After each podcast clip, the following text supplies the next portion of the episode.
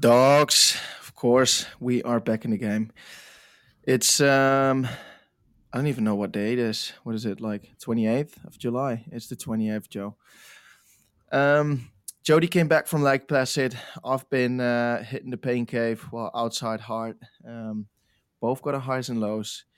We saw an athlete that has uh, got a one year suspension of a uh, he possessed forbidden substances. Uh, we've got a bullshit buster and an Instagram post of the week. Jody is an episode. I would say this is our best episode ever. Best episode ever. Every episode is our best episode ever.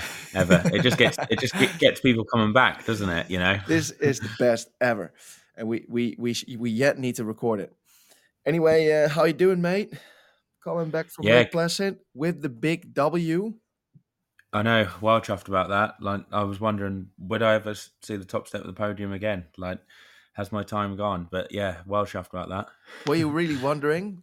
Are you still? Do you uh, still have got the minerals? What it takes to be one of the top dogs?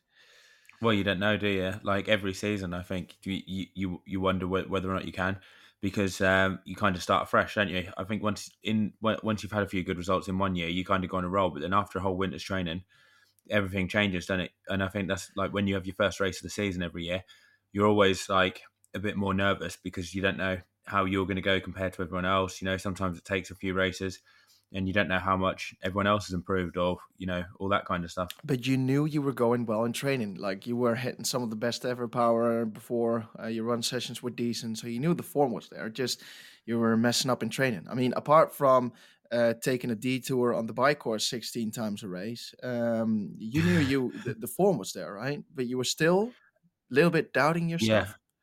Uh, well, yeah, you know you're you know you're going well, but you don't know how everyone else is going, do you? You That's can't control the uncontrollables, Tom. You can't. You can't. well, yeah. Well, we're gonna uh, chat about Lake Placid, uh, dive uh, in deep in a bit, but that was uh, yeah, that is uh, that was pretty cool, mate. I've been watching. The race. You know what they say, don't you, Tom? What do they Talent say? will get you in talent will get you in the door, but character will keep you in the room. Yeah, yeah, yeah, yeah, yeah, that is true. Um, have you got any highs and lows then? Uh, well, the biggest high was obviously winning the race, but I've got a couple of lows as well. Um, we live with the like, lows. We live with the lows. Live with the lows. First low was when I tried to get the uh, alcohol from the beer mile. We went around the supermarket and uh, was talking to a guy who works there. I said, "What do you recommend as a as a really good beer?" He said, "Oh, what drinking a night really nice drink IPA." I said, "Yeah, go on then." And he said, "I should have I should have knew this was like going to be total bullshit when he told me the name." Juice Bomb IPA. sounds like uh, because he's also American. Sounds like there has to be sugar in it. Yeah, that was what he said was the best one. Like you wouldn't get that in England, in Europe. If there was a beer called Juice Bomb, you'd avoid that at all costs, wouldn't you? You'd know. oh, I'm not touching that. But America, you're like, I'm not sure. Anyway, we got that two, but two of them, and then a nice Belgian wheat beer. And I thought I'm going to do the beer mile with the Belgian wheat, Belgian style wheat beer. I thought that'll go down well. Why wouldn't you? And, why um, wouldn't you instantly think I trust this guy? I'll take the Juice Bomb for the uh, for the beer mile. Well, we did. We got two two boxes of that and one box of the Belgian. Okay, all right, uh, fair enough. One. So I was going to have one beforehand and just see what one felt like it was nice. Anyway, went to the uh, to the um, checkout mm-hmm. and I got ID'd. Oh. So I showed her a picture of my passport that I had on my phone. She said, "Sorry, we can't take that. It has to be a proper copy." I said, "I'll show him yours to, to my dad." So he showed them his ID. said, "Yeah, but you're with him, so we can't sell you the alcohol because you're with him." I said, I'm 35. I said, like, you've only got to be 21, haven't you? She said, yeah, but we've got a 45 ID, a, for, a look 45 ID rule. So if you don't look 45, we've got our ID you. I said, oh, come on, seriously. Like, uh, you can see that, like, our names are the same and you can see on here, like, uh, all that. Anyway, wouldn't have it. So we got, a, so, so I couldn't get it. My dad couldn't get it. I'm thinking, oh, bloody hell, what am I going to do for the beer mile? Because if I drove home to get my ID and then back, it was like a 30 minute round trip. Fuck. So I didn't, yeah, so I didn't really want to wait waste thirty minutes, um, but to go back home and back there again. So um, anyway, got went outside, asked someone, "Oh mate, can you get some alcohol?" Uh, this first guy was an old boy, and he, he was like, "Having none of it." He's like, "No, no, no." He obviously thought like, "Oh, they're gonna get pissed on the street." Those two, like, I ain't getting them any drink. Uh, you know, like when you're like 16 and you try and get someone to get you alcohol, it was like that. anyway, I saw like this other guy. I said, "Oh mate, would you get us some alcohol?" I said, "Like we are, I am old enough, but I said they wouldn't take my uh, picture of my passport, and then we're, uh, I really need it because we're like meeting up with someone." And he said, "Yeah, all right, I'll get that." And my dad go, my I said to my dad, "Go on, go in with him, pick it out, like uh, so he knows what ones to get." Because we were trying to describe to him, thought oh, it's gonna be a nightmare. Like, so and my dad goes, "I ain't going in there with him." Like they'll know that's us back again. I said, "Go on, get in there." Like he went in there in the end uh, uh, with him, and he was picking it out. But when he went back in there, the uh, Belgian style one had gone because the only box they had was the one box that we picked out, and that was in the trolley next to the checkout, the one that they wouldn't let us buy. So we ended up coming back out with three boxes of juice bomb. So I was committed. That was all I had. So I had to do, had to uh, have that one tasted absolutely flipping rank. Worst drink I've had. Anyway, what would it taste like? Would it, is it sweet? Is it the sweet IPA? No, not sweet. Bitter. Really bitter. horrible, bitter. Yeah, really bitter, horrible. Absolutely repulsive, mate. Honestly, disgusting. Fuck, that disgusting. sounds like this um, bit like Aperol spritz or something. Oh, worse, worse, mate. It's horrible, horrible. Anyway, the beer. Do you want me to say about the beer mile as well? Like, because mm. that goes on to another low. Then I'll get there for the beer mile. I'm having a drink first just to get a bit warmed up. You know, like you, you, you want one. Normally, the first one when you're there, you're in the sun, and uh, the first one goes down really easy, and you get into swing things. I'm trying to drink this one for before we start the beer mile, and I'm struggling to even sip the bloody thing to get it down me. It and was I'm thinking, so disgusting. It was so disgusting. Now I'm thinking, oh my god, like I'm gonna be fucked for this beer mile because I can't even drink the damn thing. Normally, how am I gonna neck four of these? Anyway, I'm thinking when the gun goes, sometimes you get that boost. That would be like basically in a triathlon, you're warming up and you're not feeling great. You know, you get in the water, you do a few warm up mm-hmm. strokes, and you're like, man, my stroke feels like I, I suck today. But sometimes when the gun goes off, you can turn it around, and you always do feel better when the gun goes off than what you do when you're uh, training, don't you? So I thought there's still hope. Three runner-up places. I'm on a bit of a roll. Today could be the day I, I, I go first, and that would have been uh, that would have topped it off nicely. First in the race, first in the beer mile. Boom. See you later, America. Um, unfortunately, well, actually, one of the girls that joined the beer mile, Deanne, she got some drinks from over the road at the uh, place, and uh, she gave me one of hers to have. Like she, I said, "What are they like?" She gave me one to try. Tried it. Hers tasted bloody awesome. Um, so I, so I said, "Oh, can I get one of them for the thing?" So she gave me one of them. So I had three of mine, one of them. Did you also um, say I can give you one of mine? I really like the juice bomb. The really yeah, I swapped. The really yeah, specific. She swapped, with one of the juice bombs. She swapped it with one of the juice you really bombs. Said, I, I really um, love these. but that um that juice bomb was six and a half percent as well, so it was fairly strong. Um, anyway, we started. I had her one first. Boom, done it. First place, leading the beer mile at the start. And guess who overtakes me on the run bit? Gutsy. Noel Mulkey. Noel fucking Mulkey. But he, he like, overtook you over at the run bit, you say? He t- overtook me on the run bit. First run, he overtook me, got a bit of a gap, and I'm thinking, oh, Noel's on Noel's on it today. Anyway, came in off the second for the second beer. I'm back on the juice bomb. I nail that one. I start it in first place, like I leapfrog him, but I'm feeling it. You know, like uh, if you have too many uh, gels or something on a race, you know, your tummy feels a bit like not great, does it? Mate, I, I know what it feels like. This is uh, this this reminds me back in Kona 2019 when I was flying along on Kailua, the Queen K. I, I downed so much coke and I was uh, like a bit like you know in that air position I was burping up all this this foam is coming up you know from your oh. tummy like yeah exactly like is, that. that's probably what the juice bomb did to your belly. Yeah it did. But I'm leaning on the second one I'm thinking yes I'm still in I'm still in here. All I need to do is just nail this third one the fourth one will be okay. I tried getting the third one down and I must have like I I well, I did really. I threw up. I threw up on the third one. Like first, there's only ever been one person throw up on a beer mile, and that was the first one we did in Kona. And then it made me like sick. It wasn't proper sick, but it was like coming up. I couldn't. I couldn't. But sometimes it. the body, the body says says no. But it wasn't like it was like proper sick. It was like I was drinking it, and it just came straight away. Yeah, but that's uh, the same. For example, if you um, if you as a kid or uh, as a teenager had too much tequila, tequila, like way too much, then at some point, like a year after that, you can't really drink tequila anymore. You need to like gag as soon as you smell it That's basically what it was like. Yeah, that's like probably that. That, that that that juice bomb scarred you. The juice bomb fucked me, man. And then like everyone went past me. I came out after that third one, probably in about third or fourth place. Then it, things got even worse, mate, and maybe even further back than fourth place. To be honest, I was absolutely terrible. Um, and then I think Noel, it took me so long to get that third beer down because I was really struggling. I think Noel actually finished his fourth one he basically lapped me, mate. He basically finished while I was still drinking. But I do want to, I do want to clarify the rules of the beer mile real quick.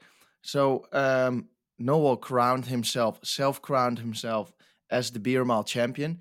But I don't think you can be the beer mile champion if you didn't complete the Ironman because he didn't do the run in the Ironman. That means that you're like not fucked at all. You're basically he didn't start the run. He didn't even start. He didn't run. even start. So basically, you're tapered for the beer mile um, it doesn't make any sense because the fun thing about the beer mile is is that you're so in completely in pieces um, that that it's harder to run. You know, I could I could just fly, fly out to Lake Placid, just do the swim of the Ironman, and then be fresh for the race for the beer mile. That that's not how it works. You need to be equally as fucked as anyone, meaning the finisher medal, and then so everyone's able to compete. Everybody can be in there. You just won't be in the rankings.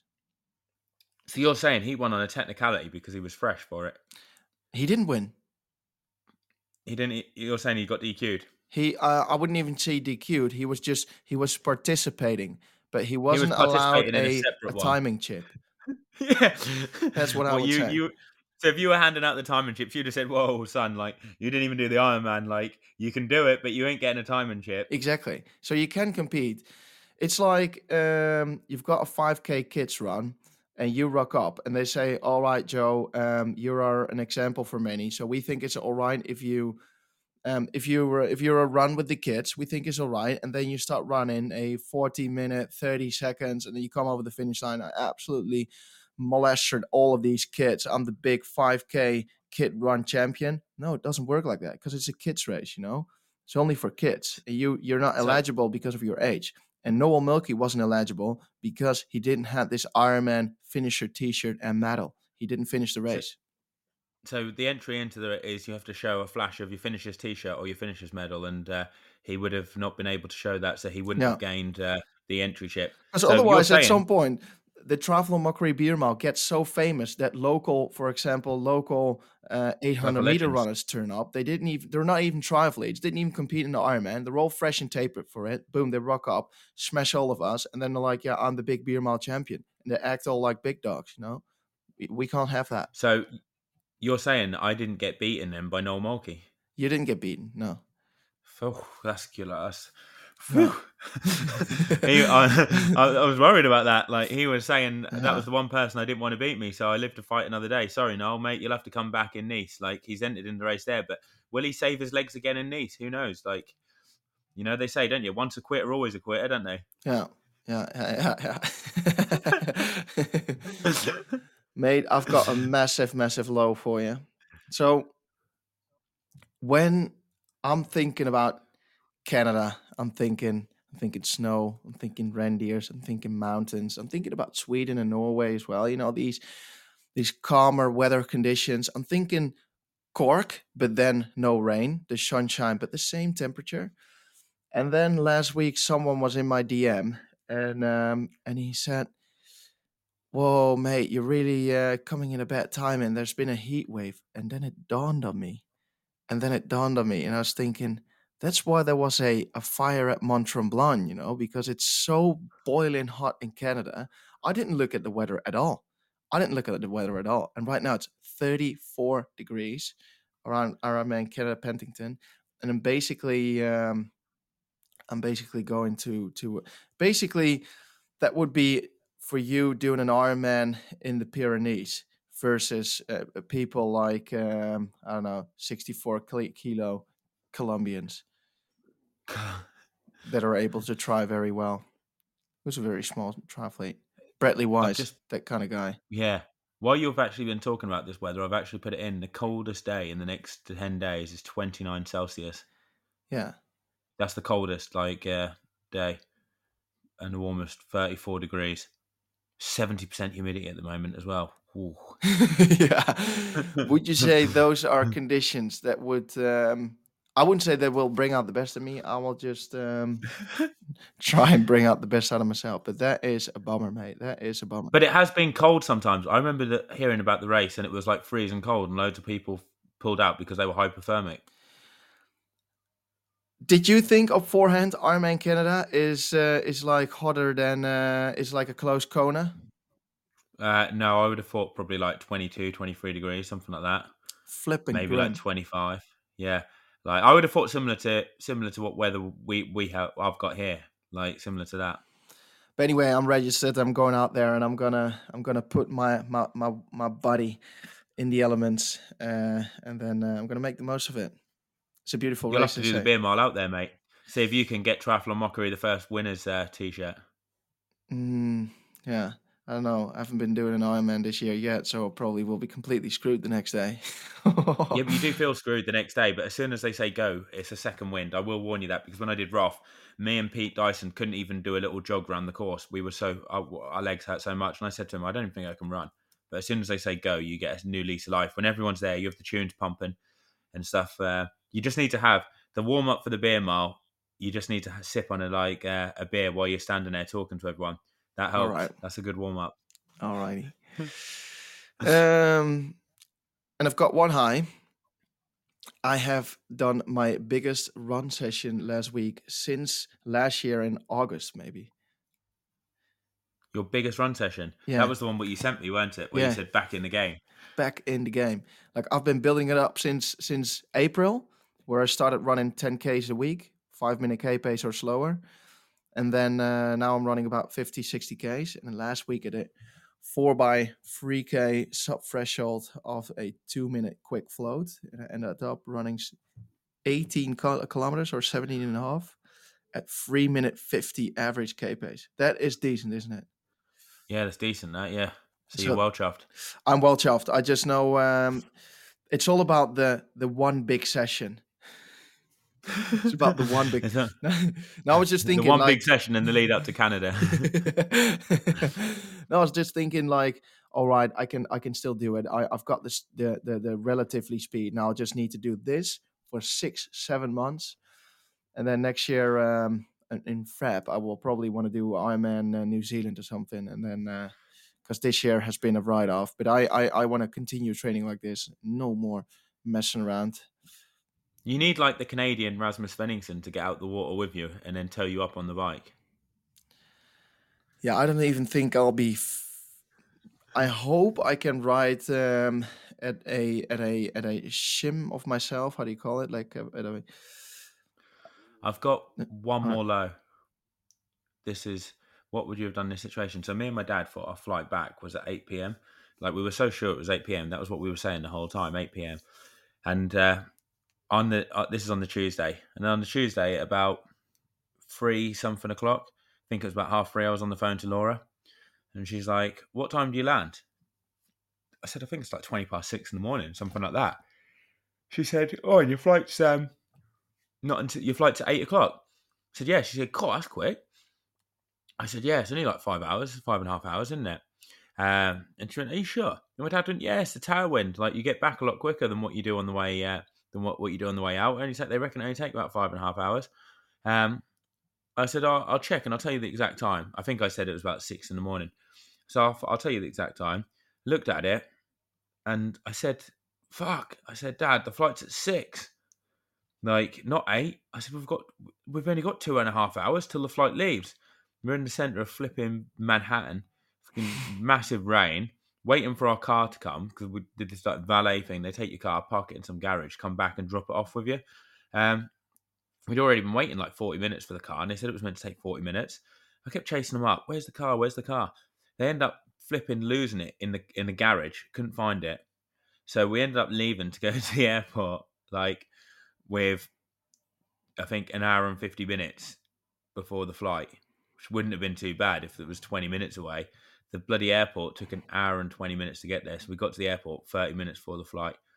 Um, and I was like, oh my God, like, we're going to, what we're going to do? We're going to have to buy a bloody another ticket. Um, that was very stressful. Can you like trying to get to the airport as quick as you can, thinking, God, what we're going to do? But what happened? Did you did you manage to get it in the end? Didn't manage to get it. No, we knew like it Whoa. was all in vain. Yeah, you had to get but a new ticket. Didn't even have to get a new ticket. Right, we were with Virgin. Got to give them a massive shout out. I said to a mate, like we'd already checked in anyway, but not that it, it didn't even matter anyway. I don't think. And the guy said, "Don't worry, don't stress yourself out." He goes, "We've got loads of flights today. We've got one at seven thirty, and we've got one at eight thirty. We'll just put you on one of them."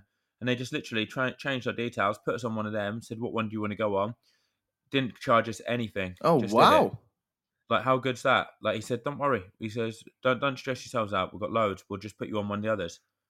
Wow, like, that is how lucky is that? Crazy, crazy. Because do you know what I had a while ago? What? Um, when I went to the Tour de France, I had a flick a ticket, and I don't know if anyone ever knows this, but now you know, um, because I didn't know. I booked a ticket from Amsterdam to Paris, Paris to Pau, and Pau is like a uh, an airport in the Pyrenees. Um, but then my flight in Amsterdam got massively delayed, so I knew I wouldn't get the connections in uh, the connection in Paris. So I was like, "Shoot, I really need to get there."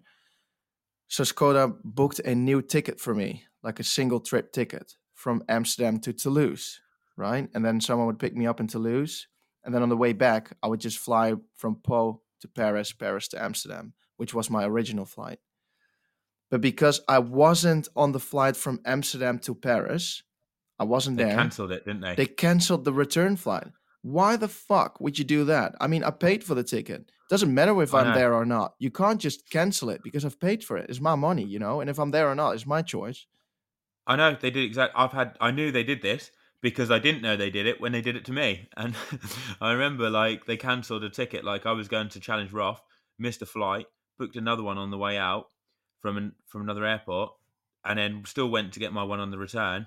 And they said, "Oh, because you didn't get the one on the way out, we cancelled it." And Absolutely like, crazy. Well, how the fuck would I know that? Yeah, I know yeah. it's ridiculous, isn't it?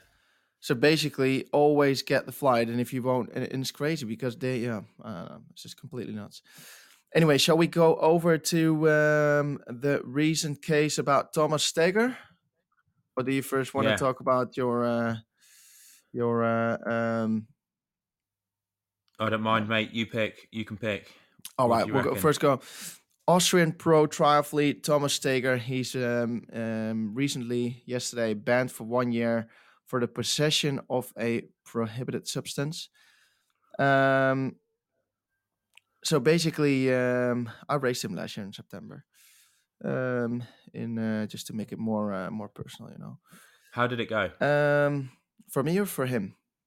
For, for, uh, against you two, how did you how did you race against him? Um, in at Challenge Almere, so I think he was there in the same race, but I don't think he finished that day. Um, saving himself for the beer mile. He was saving himself for the beer mile. Little did he know that he couldn't be in the results because he didn't finish the fucking race um, basically, he he possessed uh, uh, um, these asthma sprays. But the weird thing about this case is, I think it was. So he, he posted up a statement uh, on his uh, on his uh, Instagram. It's in German, and I will translate it for you. So basically, he said, "I'm an uh, I'm a fair athlete." In 2021, uh, his uh, life turned into a nightmare someone, an anonymous person, had ratted him out and said he was part of a doping network. Which then the criminal police came at his house, searched his house, took evidence, his his uh, laptop, his cell phone, and took him for uh, interrogation. And then uh, after uh, um, after that, they uh, took uh, DNA and they took um, all the data on on the electronics, the laptop and the iPhone, and the phone and all that. And then in March 2022, the prosecutor um, chose to not prosecute him be, uh, because of the lack of evidence. But then NADA, which is the Austrian doping authorities, did uh, uh, um, gave him a one year ban from races because they also found 2014 old asthma sprays. And then he said these sprays are from my dad's practice. You know, he's a uh, he's a doctor. I live with my parents. Uh, I've never used any. Uh, I've never used any drugs. I'm innocent and uh, blah blah. So this is the statement. Tom, didn't he get a four-year ban? But then because he didn't turn up to something, and then he appealed it and got it reduced to one year. I saw something like that. Um.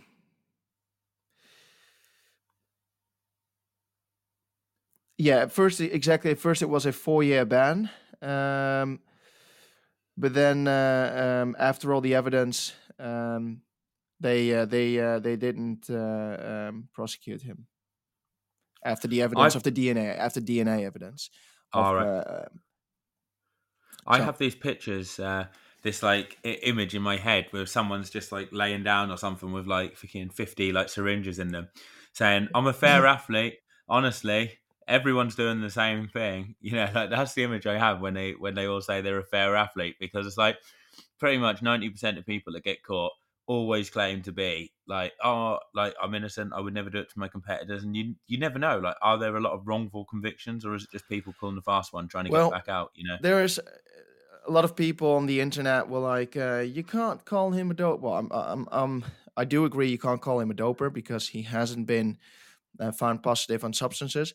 But and they also had read his statement. He's fair. He's um, but you can ask yourself a couple of questions. What I find very very odd in this case, the first one is someone renting you out for being part of a doping network. Well, that is a very serious accusation, right? I can't if I would call the UK police right now and say, "All right, Joe is part of a doping network," mate, they ain't gonna knock your door and search your house. Yeah, there has to be some a a uh, a reasonable suspicion of guilt of you being part of a doping network. You know, they they, they won't just rock up and, and search every house for every fart that someone. I mean, you know, the police is busy enough.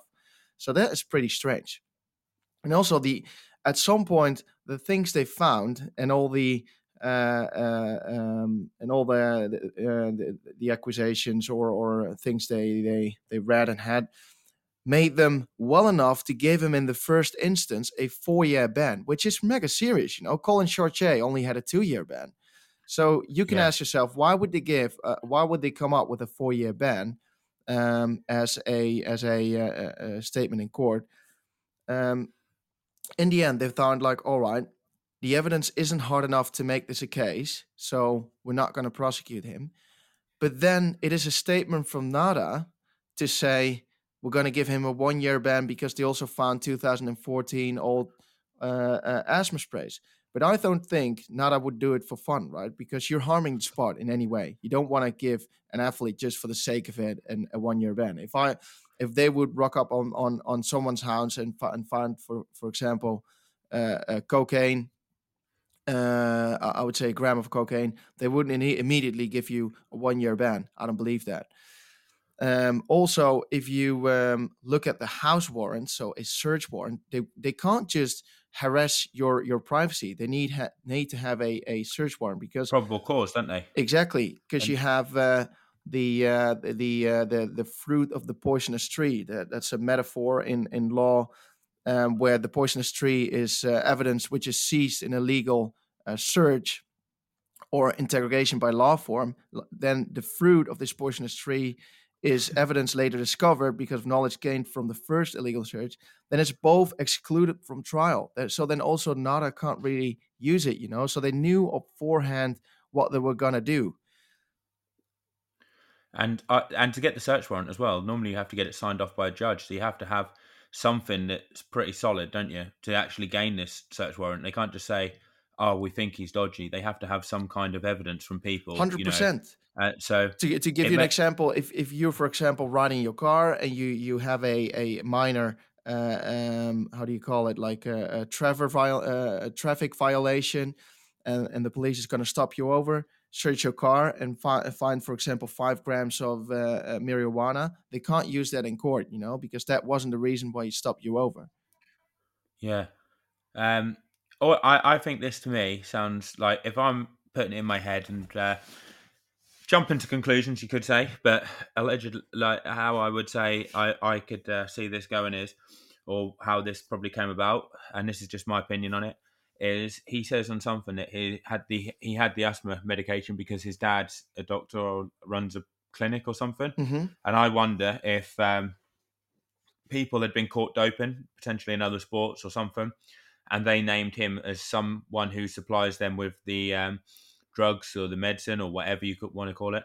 Um, and maybe multiple people had named him when they'd been caught for drugs, and he because it says that it was they they searched him as part of some kind of uh, network, didn't they? Mm-hmm. And I wonder if that they thought that he was the person that was distributing it to everyone. Then they kind of did a investigation uh, into him, got a search warrant because people had named him as the person that was supplying them. Took his laptops and phones to see if there was messages. Maybe there probably wasn't messages, which is why they didn't have enough evidence because maybe a lot of it was face to face talking. Um, but it probably didn't look very good, uh, and he managed to get get out of it on that. But then the uh, anti-doping people thought actually this guy has been named by a lot of people. We think he's pretty dirty. He hasn't failed a test, but we can get him for this, which isn't a serious thing. But at least it gives him gets something for him because uh, we want to, you know, punish him. It's like when someone gets out of a serious case, case isn't it, in crime? Mm-hmm. If they can, they'll do you for a smaller one, you know, just to keep you there or to to get you on something because they don't want to let it go. You know, they'll try and prosecute you for something. I think that was the case. Like, yeah, but they will they will only knew if they if they they will only do that. So, for example, um, if they know this guy is in some for, form guilty, but we can't uh, really prosecute him. This is the only thing we can do, and at least it's something, you know. Yeah. Um, and also Andrew Messick gave an interview to I think it was Try Two Four Seven or something. Uh, triathlete. Triathlete. Triathlete. A week ago, and he said that it really grinded his gears that some of the that there were some high profile athletes um, that um, and there was some serious evidence against them using uh, forbidden substances, but they couldn't really do anything about it. What was it again? What you've read it as well? Uh, right? He said, yeah, he said that they went to CAS with some high profile athletes that, in his words, they thought they had cold, but they managed to uh, overturn it basically, Yeah. and uh, get the com- not get a conviction. And he thought it was a solid hundred percent like slam Mhm. dunk for them. And he said that you'll never these names of these athletes will never see the light of day. So basically, these because because the right of someone's uh, uh, you know good good name is really worth a lot and as soon as you would put a stamp on someone like he's a doper um, then it will never uh, um, so that's why it's even really, if they get it overturned, people always think, "Oh, did they do it? Were they lucky?" Yeah. you know. Yeah, uh, yeah, yeah. So that's it- why yeah. uh, in in the favor of the athlete it's really hard for a an a uh, an, an institution to um, to come with a hard case but um, there was one more thing that I uh, oh yeah about so about them asthma sprays that belong to his dad practice from 2014 which I think is very messy from a doctor if you still have 2014 medica- What would the doctor do? medication Because my missus house. works as a GP. Yeah. Like, uh, you know, and she was locum as that. We've never had medication from like it's left. Well, I think like, I think I think he just like- has um, going off his story. He he has a praxis onto his house, so basically his house Oh. and, and next to it, or or like in in the house as part of the building. Um, it's his dad dad's practice. But then I don't think um, the police or or whatever would then search the practice, the medications that they found there. Then uh, saying it would belong to Thomas Steger, you know that's pretty weird because you know that dad That is, is. a doctor. So But also, don't you normally get a prescription? So if you have the practice there, you still don't have the medication there. You normally give them a prescription. They go to a pharmacy and get it. Like, yeah, or sometimes have they have got some some medication, but I don't think uh, I'm not I'm not sure uh, what the rules But are. that's not normally like that. an actual proper doctor's surgery, isn't it? Not like yeah, not no you know, yeah. where they have a pharmacy in it, not like necessarily at someone's house. I mean, Mhm. but like you say, if they're out of date for eight or nine years, eight years out of date, why were they not thrown away? You know, like So Thomas was- can ask himself a couple of questions. One would be, how does my name end up uh, being part as a, of a drug network? You know, that's a pretty pretty serious accusation. yeah. I would is- want to know how my name ended up in a drug network if I was innocent. Never That is it. like, is you one know. thing, and then the second thing is how can that accusation be so serious that a uh, that the criminal police is going after it with a search warrant? You know, it's not just uh, going over for uh, to the house for a chat or whatever. It's a search warrant to be able to search the whole house and interrogate the uh, the, per- the the person in question. So is a is a pretty serious uh, uh, thing, uh, um, especially because the police normally don't really do a lot about sports doping cases. You know. Yeah. No, I know exactly. I, I think that like you'd want to be asking yourself some serious questions and. Uh, how did my name get in this? Why are they getting a search warrant? What have they got on me? You know, if you're a totally innocent person, that's pretty crazy that they could actually get this info on you. You know, that does sounds like there's definitely a lot more to come out of this story, mm-hmm. and we'll uh, definitely keep you updated on what we hear. yeah, but it's um, um, yeah, but you can't really say that he's an EPO dope or whatever. Like uh, you can't say maybe he was just selling stuff, or uh, you don't know. You know. Yeah. But it you is. they say street dealers. There's a street dealers never try their own gear, mate. You know, yeah. like that's what they say. You know, when you watch the, the, the programs on Netflix and stuff, you know, he never tried his own gear. But honestly, it's an it's an art story, isn't it? He didn't need to take it. He was already climbing quicker than like Pavel Sivakov for the Strava comms. Yeah, and he, know, wasn't he uh, like Mister ninety four on on VO two max Mr. and v, VO two max of ninety two. So like he didn't need to take it, guys. He was already going well enough. And there's a com what I saw that that how they train posted from Strava that he posted up and. Um, basically he's top of the com list by like 36 seconds, and all the guys underneath him are like some top world tour cyclists, aren't they? That have won it. So when you're and, riding that if, you, you, if you can that if you can do that clean, then um, yeah. Who needs to take it? Who needs to take it? Yeah, exactly. I was I was I was that strong, being clean. Um, train with him, mate. I'm sure he can give you all all kinds of tips. Didn't he also run uh, then a 66 minute uh, half marathon off the bike sometime? Yeah. I mean, God, could you imagine what he could have done on a hilly course like uh, Alpe d'Huez triathlon or something? Yeah. If he even used Imagine something. what he would do if he was on EPO. Bloody hell. Yeah. Yeah. I think I think if he would do a full distance on substances, he would maybe run as fast. Sub six. Uh, yeah, it would be a sub six. He would ride as fast as you in sub seven. He would run as fast as Eli- Eliud Kipchoge and probably swim. I don't know. As quick as Tom Tom Usadek. Yeah. Sub fifty four. All right, let's go over to uh, to the main uh, the main bit then. Uh, your Iron Man Lake Placid. Yeah. Um, so, do you want me to tell you a little bit of an update? I was a bit slow then because I was just thinking in my head. Imagine if you did, like, you know, like going back to him, like you said, if you could ride as quick as we did in sub seven and uh, run as quick as like Kipchoge and all that, you literally wouldn't even need to go to the pool, would you? You could no. literally just cruise around in an hour and 10 minutes, like get out the water. Well, you can even cruise around you... in 90 minutes. Yeah. yeah. Um, so yeah, going to Lake Placid. Do you want to tell? Do you want me to tell you a bit about like how the race unfolded, like that kind of thing? Um, a little bit, and a little bit the um, the bad patches. The bad patches. Um, so the swim actually felt all right. So that was a two lap swim, non wetsuit, um, and a lot of people were shivering at the start, like because they said you could get in for a warm up at six o'clock and the race started at 6.25 so you had like up to 20, 20 minutes basically to warm up because you got you out five minutes before. Um, and i thought and but we didn't know it was going to be a non-wetsuit or a wetsuit swim until like literally just before the start. So cody beals said to me he was going to do the swim warm up in his wetsuit i thought yeah that's a good idea. I didn't know you were, you, you were allowed to do that if it was a non-wetsuit swim. I thought they'd be all funny about that. But that was a great idea because the the air temperature was like 12 degrees. So if you mm-hmm. went in the water and warmed up if you got out you're going to be freezing cold so I did the warm up in the wetsuit, and when I took it, when I was waiting or like took it off and then got back in to get ready for the start, so many of the guys were shivering before the start. I think that was a massive uh, boost. You would have been fine, Tom. Like that would have been like yeah, because nice, that's another low was... for Ironman Canada. It's going to be a non-wetsuit swim. I'm flipping hating on wetsuit swims. Hopefully, it's going to be sub one hour, but no 54. I need neoprene for 54. You know, I need neoprene. yeah, or a downstream swim. It's neither of that. Yeah, Oregon seventy point three, mate, would have been your would have been perfect for you, wouldn't it? Like yeah. the the fastest swim was like sixteen minutes. You would have done like sub sixty uh, minute I hundreds. Thought, I thought at forehand they shortened that swim, but no, someone told me a packet of Doritos I had did the swim before the race in twenty three minutes. A packet so of Doritos. Some, they just literally yeah, like just threw the packet. Doritos so, in there. So someone put a bag of Doritos in there, like an empty packet, or saw one, and it made it in 23 minutes. Wow. Swim. So 115s per 100.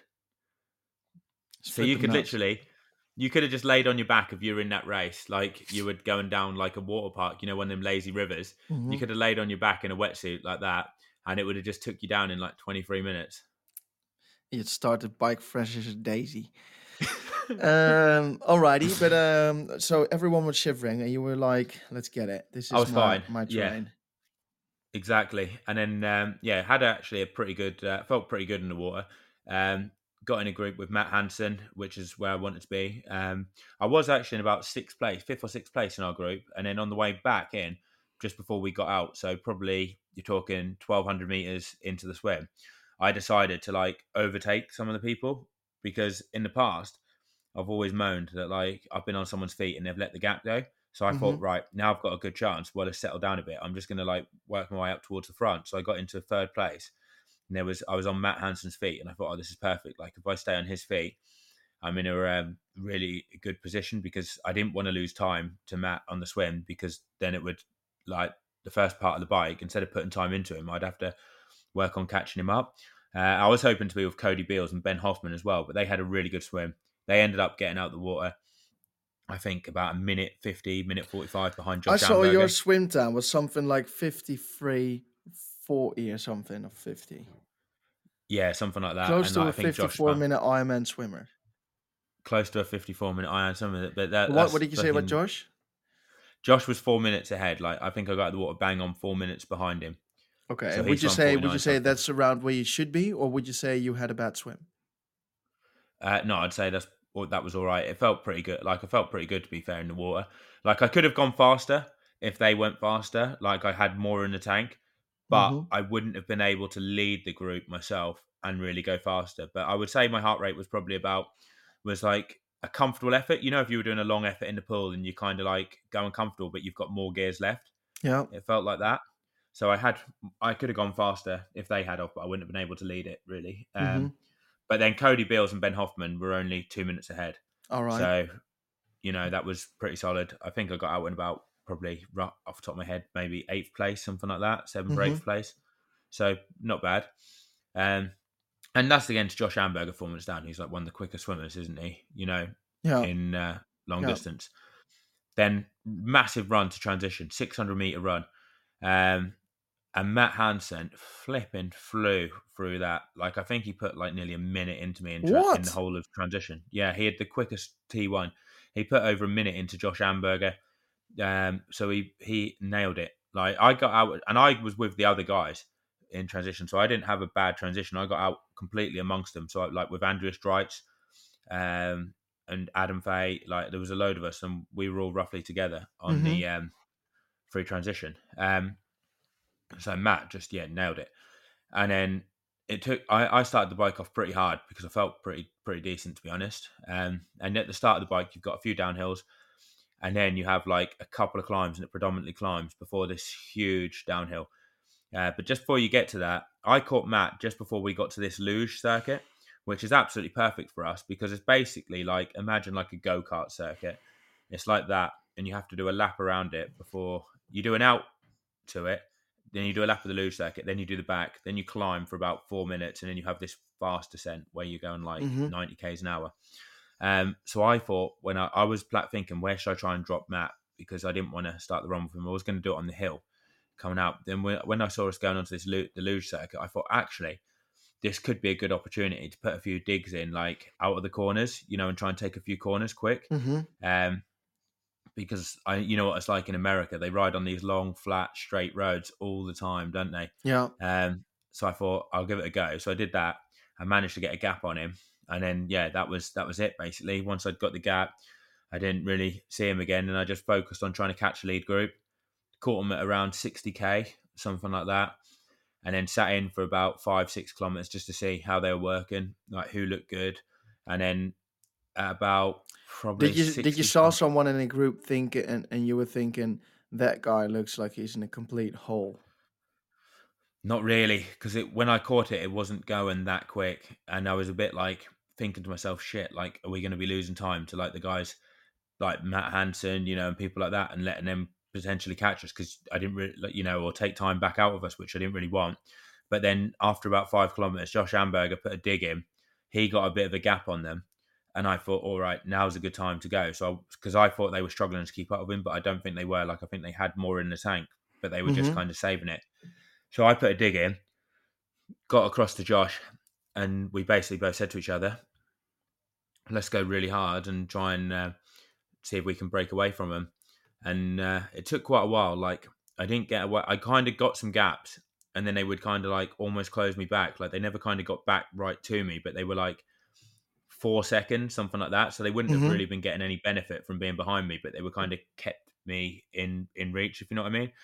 But then once we got away, once we got round uh, the town, it was quite technical around the town before you go out on lap two, like a lot of 90 degree rights, downhill, 90 degree right, bit up a hill, you know, like far, hard 90 degree corners, either going up a hill or down a bit of a steep hill, you know. Um, so I took them pretty quick, sprinted out the corners like you would in like a crit, came out the town. We came out the town, it was just me and Josh, and uh, they weren't in sight.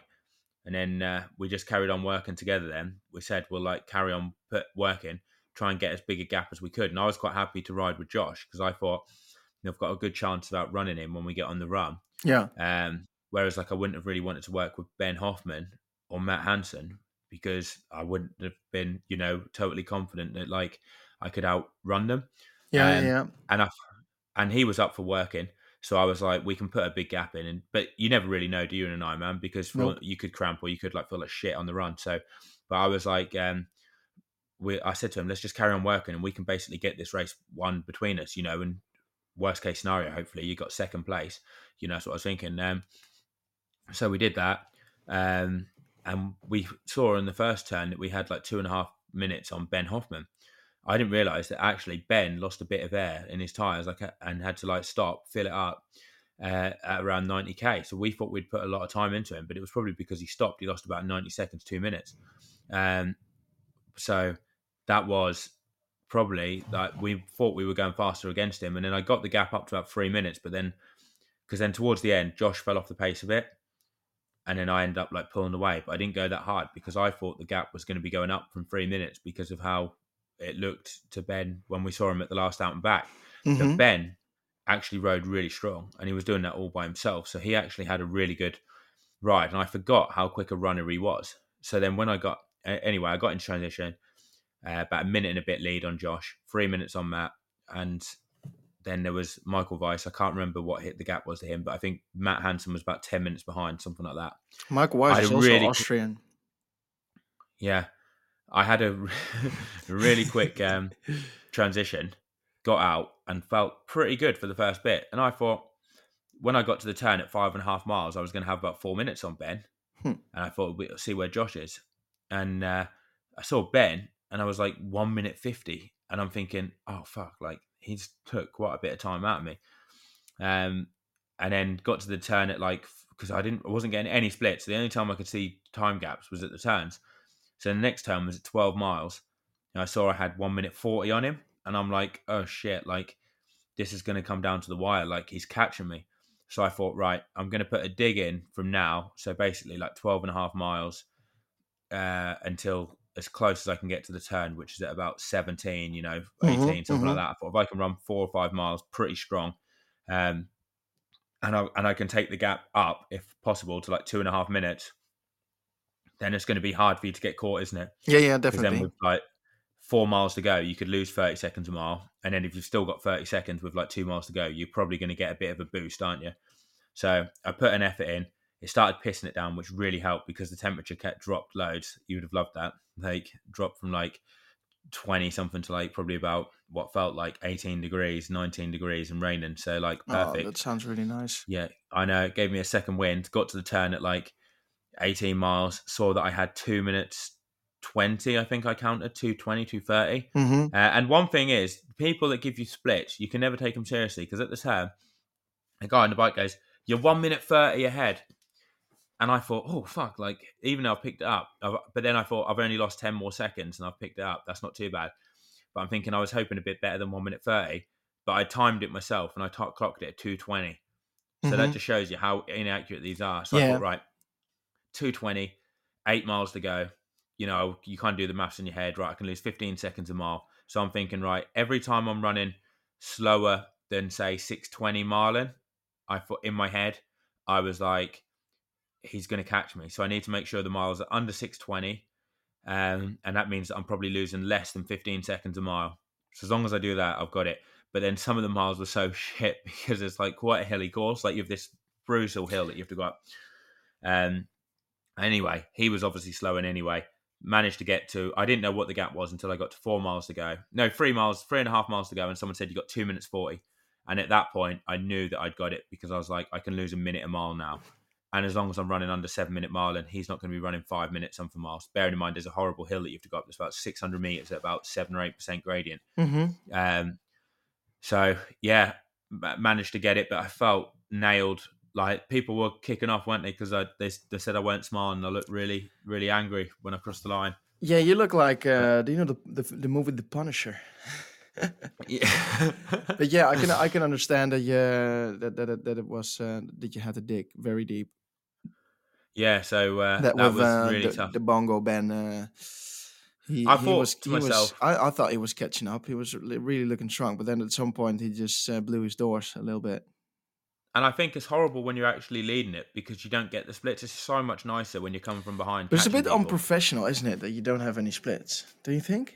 Yeah, well, like, yeah, I think Iron there should should be. be providing. I don't know. Maybe it's part of the game. I asked the people on the motorbikes, "What's the gap?" And they said, "I don't know. We don't get that information." I said, okay, can, can, I said, can you find out? Like, you got radio, just like, or let us, someone look at your phone. Yeah. I'm thinking, like, uh, just let us know. But yeah, didn't get any splits. I had no idea what the hell was going on. So that's that makes it harder because you're like, am I getting caught? Or yeah, you're getting And a bit. start- Uh, um, uh, how do you call it? Like um, that someone's on your uh, is coming up. like you're an animal in this in Africa getting hunted, Getting you know, by a lion. Yeah, yeah, yeah. yeah. But like, if I was um, Anxious feeling. if I, yeah, and like when you start to slow and you're in front, but you're not getting any splits, you're thinking, "Oh God, I'm running like shit now. I bet they're running better behind." But if you were behind and you start slowing, but then the time gap still stays the same or even comes down a little bit, you're like, "Oh right, I've actually slowed down a bit and feeling it." But he slowed down even more than me. So Yeah. if I put a surge in now, the gap's going to come down loads because he must be feeling it because he wouldn't have slowed down. Whereas you're not getting any of that when you're in the front, so you literally feel like I You're bet that person's running along. strong. Yeah. hard, Worst case, you could have like pushed yourself so far that you ended up in the cramps. Whilst Yeah, that was what wasn't happened to- even maybe that's what- needed That was what happened to Big Metz to the big Metzler. last year. Like he was leading it, five minute lead, and then blew with like 19 miles. You'll have to, you'll be taking him on, won't you, in uh, Canada? It's finally going to be the battle of the YouTubers. Um, I am brave enough to take him on on his own terrain. You know, I'm I'm going out of the comfort zone. 34 degrees, non-wetsuit swim. Um, yeah, yeah. I match. bet he doesn't show up to the beer mile the day after. But what I found shocking though was seeing you on the podium with the athletic Brewing. well, what can you do? You've got no choice, though, mate. Like you've got no choice. Like I thought you knew and you would have had your dad with champagne. he would have if I'd have said. I actually forgot that they give you that, but like my dad said that before one of the races, and my mum was like, "You can't do that, Ray. You can't give him that.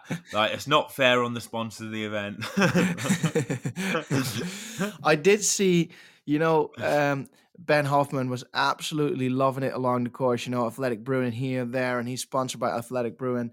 And then you came across the finish line. And did you um, also ask for a Coke? Because I saw you sitting down with a Coca Cola. And did you think, like, oh, I can't be seen with one of them? what a coke. Yeah. Yeah, they said, "Do you want a beer?" Uh, an, an athletic brew, and I said, "No, I'll have a coke."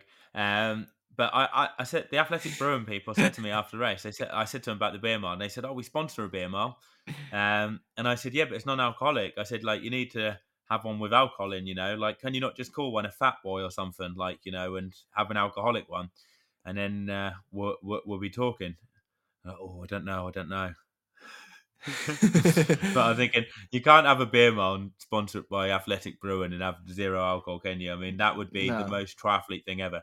That's you know them memes that you see where you say, "How do I say that I'm a triathlete without saying that I'm a triathlete?" And you've got to organise the 100%, beer mile sponsored by 100%. That that all of a sudden makes me think about another thing: Super Sapiens. Remember when every pro athlete, obviously because they had a financial interest in interest in the form of a sponsorship, was like, "Super Sapiens is absolutely awesome. I use it 16 times a day. Even when I'm jerking it off, I'm have a little look if I've got enough glucose."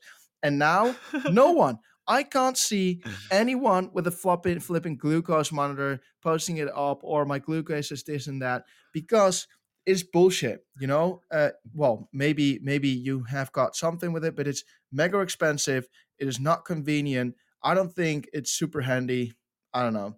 I we called seen... this out from the start. We called this out it, from the start. And it shows that people were doing it for the money, doesn't it? Because now they're not sponsored. Where's the Super Sapiens? And what did you say? Your example was when yeah. people stop getting sponsored by a power meter, you still see a power meter on their bike.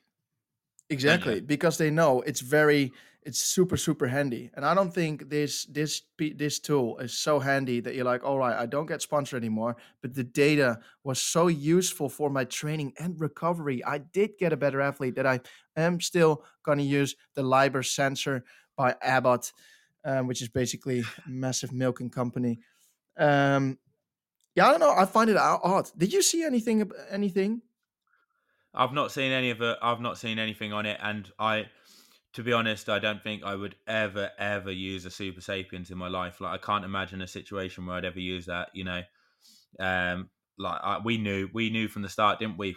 Didn't pull the wool over our eyes, did they, Tom? You know, we nope. weren't falling for that. No, maybe they would have if they would have come up on our doorstep with a massive paycheck, but uh, uh they did not. But the thing is, so we, how much of a paycheck would honest. you need, though? Yeah, how much of a paycheck would you need? Because you've sold yourself, then, haven't you? You've, you, you know, you, you've you've gone against your your uh, like principles. your will, haven't you, and your morals, yeah, and your principles. Yeah, you know, but to, to be honest, there are not a lot of athletes with with morals, mate. I mean, uh, um, it's it's hard to make a living as a as a pro. So uh, if if you have a company that's like, oh, we'll give you ten grand, if you're like, I massively love the Super Sapiens, then uh, you'd probably do it. Um, yeah. But yeah, it, it shows you that that after uh, the sponsorship is over and no one uses it anymore, that the product isn't convenient. You know, no one uses it. I mean, everyone uses Aero car sleeves. Everyone uses these new tri-suit instead of like uh, uh, sh- uh, sleeveless shirts. Um, everyone uses power meters because yeah, it works. Everyone uses nutrition, even though not getting sponsored anymore. Yeah, yeah, you've summed it up, mate. There, I guess that was our bullshit buster, was it? That was our bullshit buster. the bullshit buster explained. The bullshit buster explained exactly. Explained. Sometimes you need a little bit time to say in hindsight we were right after all. We we're doing it for the people. We're doing it for you guys. Yeah, well, they're uh, we're actually the uh, we're not here the podcast with 15 ads and and uh, this and that. We're here to make you a better athlete mentally. We're here to make you to connect you with your mm-hmm. friends again. You know, not not only solely focus on heart rate and FTP, and we're here to save you some money. Yeah, no, totally. And then have we got an Instagram post of the week as well to uh, to fin- to finish on? We did have an Instagram post of the week. Joe, can you describe what's going on? Was it the one that you sent to me? Yeah, yeah. I this is a guy that suffered from nutritional issues similar to me in the beer mile. Would you say gut issues? Gut issues? Oh, definitely gut issues. And he's in a marathon. He's in the K hole because he's not stopping. So I can only assume that if you weren't in the K hole, you would definitely stop and sort yourself out if this happened to you. And he's got poo all the way down his legs, isn't he? Like yeah, it's not like a little bit, but this sounds like a serious, serious gut problem. So looking off, um, looking at the picture, um, he he looks a bit.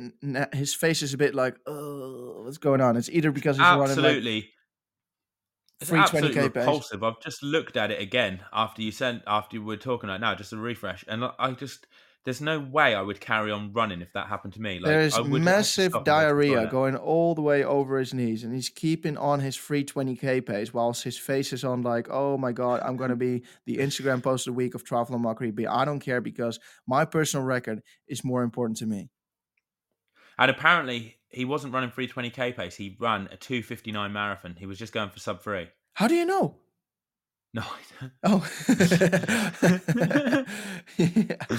I don't know what he was going for. We'll find out. We'll try and find out. We'll post it up on the uh, Instagram. If anyone knows this guy, let us know. We need to get him on the show to have a chat to him about yeah. uh, his nutritional his, his gut strategy. issues. Yeah, his, his nutrition plan. Issues. Maybe he took up like 240 grams of carbs an hour.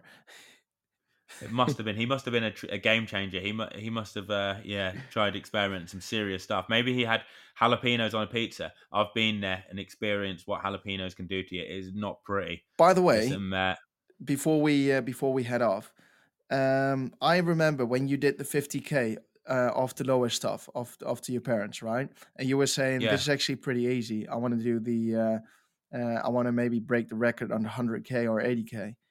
Did you know that the 100k running world record has been broken last weekend?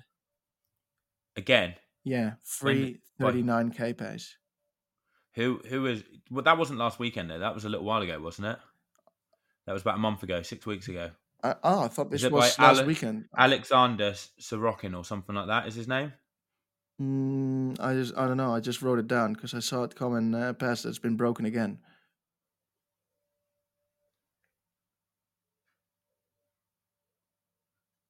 Well, yeah, I definitely want to give it a crack at some point. Yeah. But it's just so hard to fit it in, isn't it? Because you need you want to be uh, give it your best. But I'd love to give it a go. He, I saw Do the you- loop. The guy, Do you really reckon you could do 180k, 100k at free 39k pace? uh, I don't know. We'll, I'd give the 80k one go first, but the uh, 50k was like 332 in non-carb, like proper shoes. You know, like the shoes that you've got now, which are like a good two seconds 332 for uh, on an undulating circuit. So where he, the circuit, what he did it on for 100k was a 1k flat loop with like fat people cheering you on every loop and pacemakers. I did it with flipping techno in the rain in December. Like, I mean, he might do he might do 339s, but can he do it on a rainy night in Norwich? Like you know, like yeah, what does he do in on a- December on a with wet techno. yeah, what does he do on a wet night, a wet day in December for 100k? You know, Fair enough. Fair enough. I would like to see you get on. All right. Thanks, everyone. That's it for this what, week. what would be Uh, good? What me and him head me and him head to head 100k with people cheering and pacemakers could you imagine and with every 15k, one of the juice bombs. oh my god like oh that would be finished after 30k. I nearly had to dnf mate i you know i finished last place in that BM. i was literally last Wow. like- How many people did compete? not as many we had a lot of people watching at this last one uh, the most people probably a good 30 or 40 people spectating but only about 10 people compete Why didn't they? Why did all the other people uh, watch and not compete? The thing is, a lot of people are worried because their legs feel bad after an Ironman, and I can tell you, my legs feel horrific. Everyone's feel horrific, but that's almost like part of the fun of it is just doing it with terrible legs, you know, and just giving it a crack. You know, it's not a serious sporting event. We're just doing it for a bit of a laugh, really. You know, Mhm. and uh, uh, that's the thing. Like everyone's legs feel bad the day after an Ironman, but Yeah. it's just a bit of a laugh. So don't worry about if your legs feel terrible. Yeah, yeah. Well spoken. All right, mate. Um, I'll see you back next week. See you later. See you later, mate. Bye. All right. See you. Bye.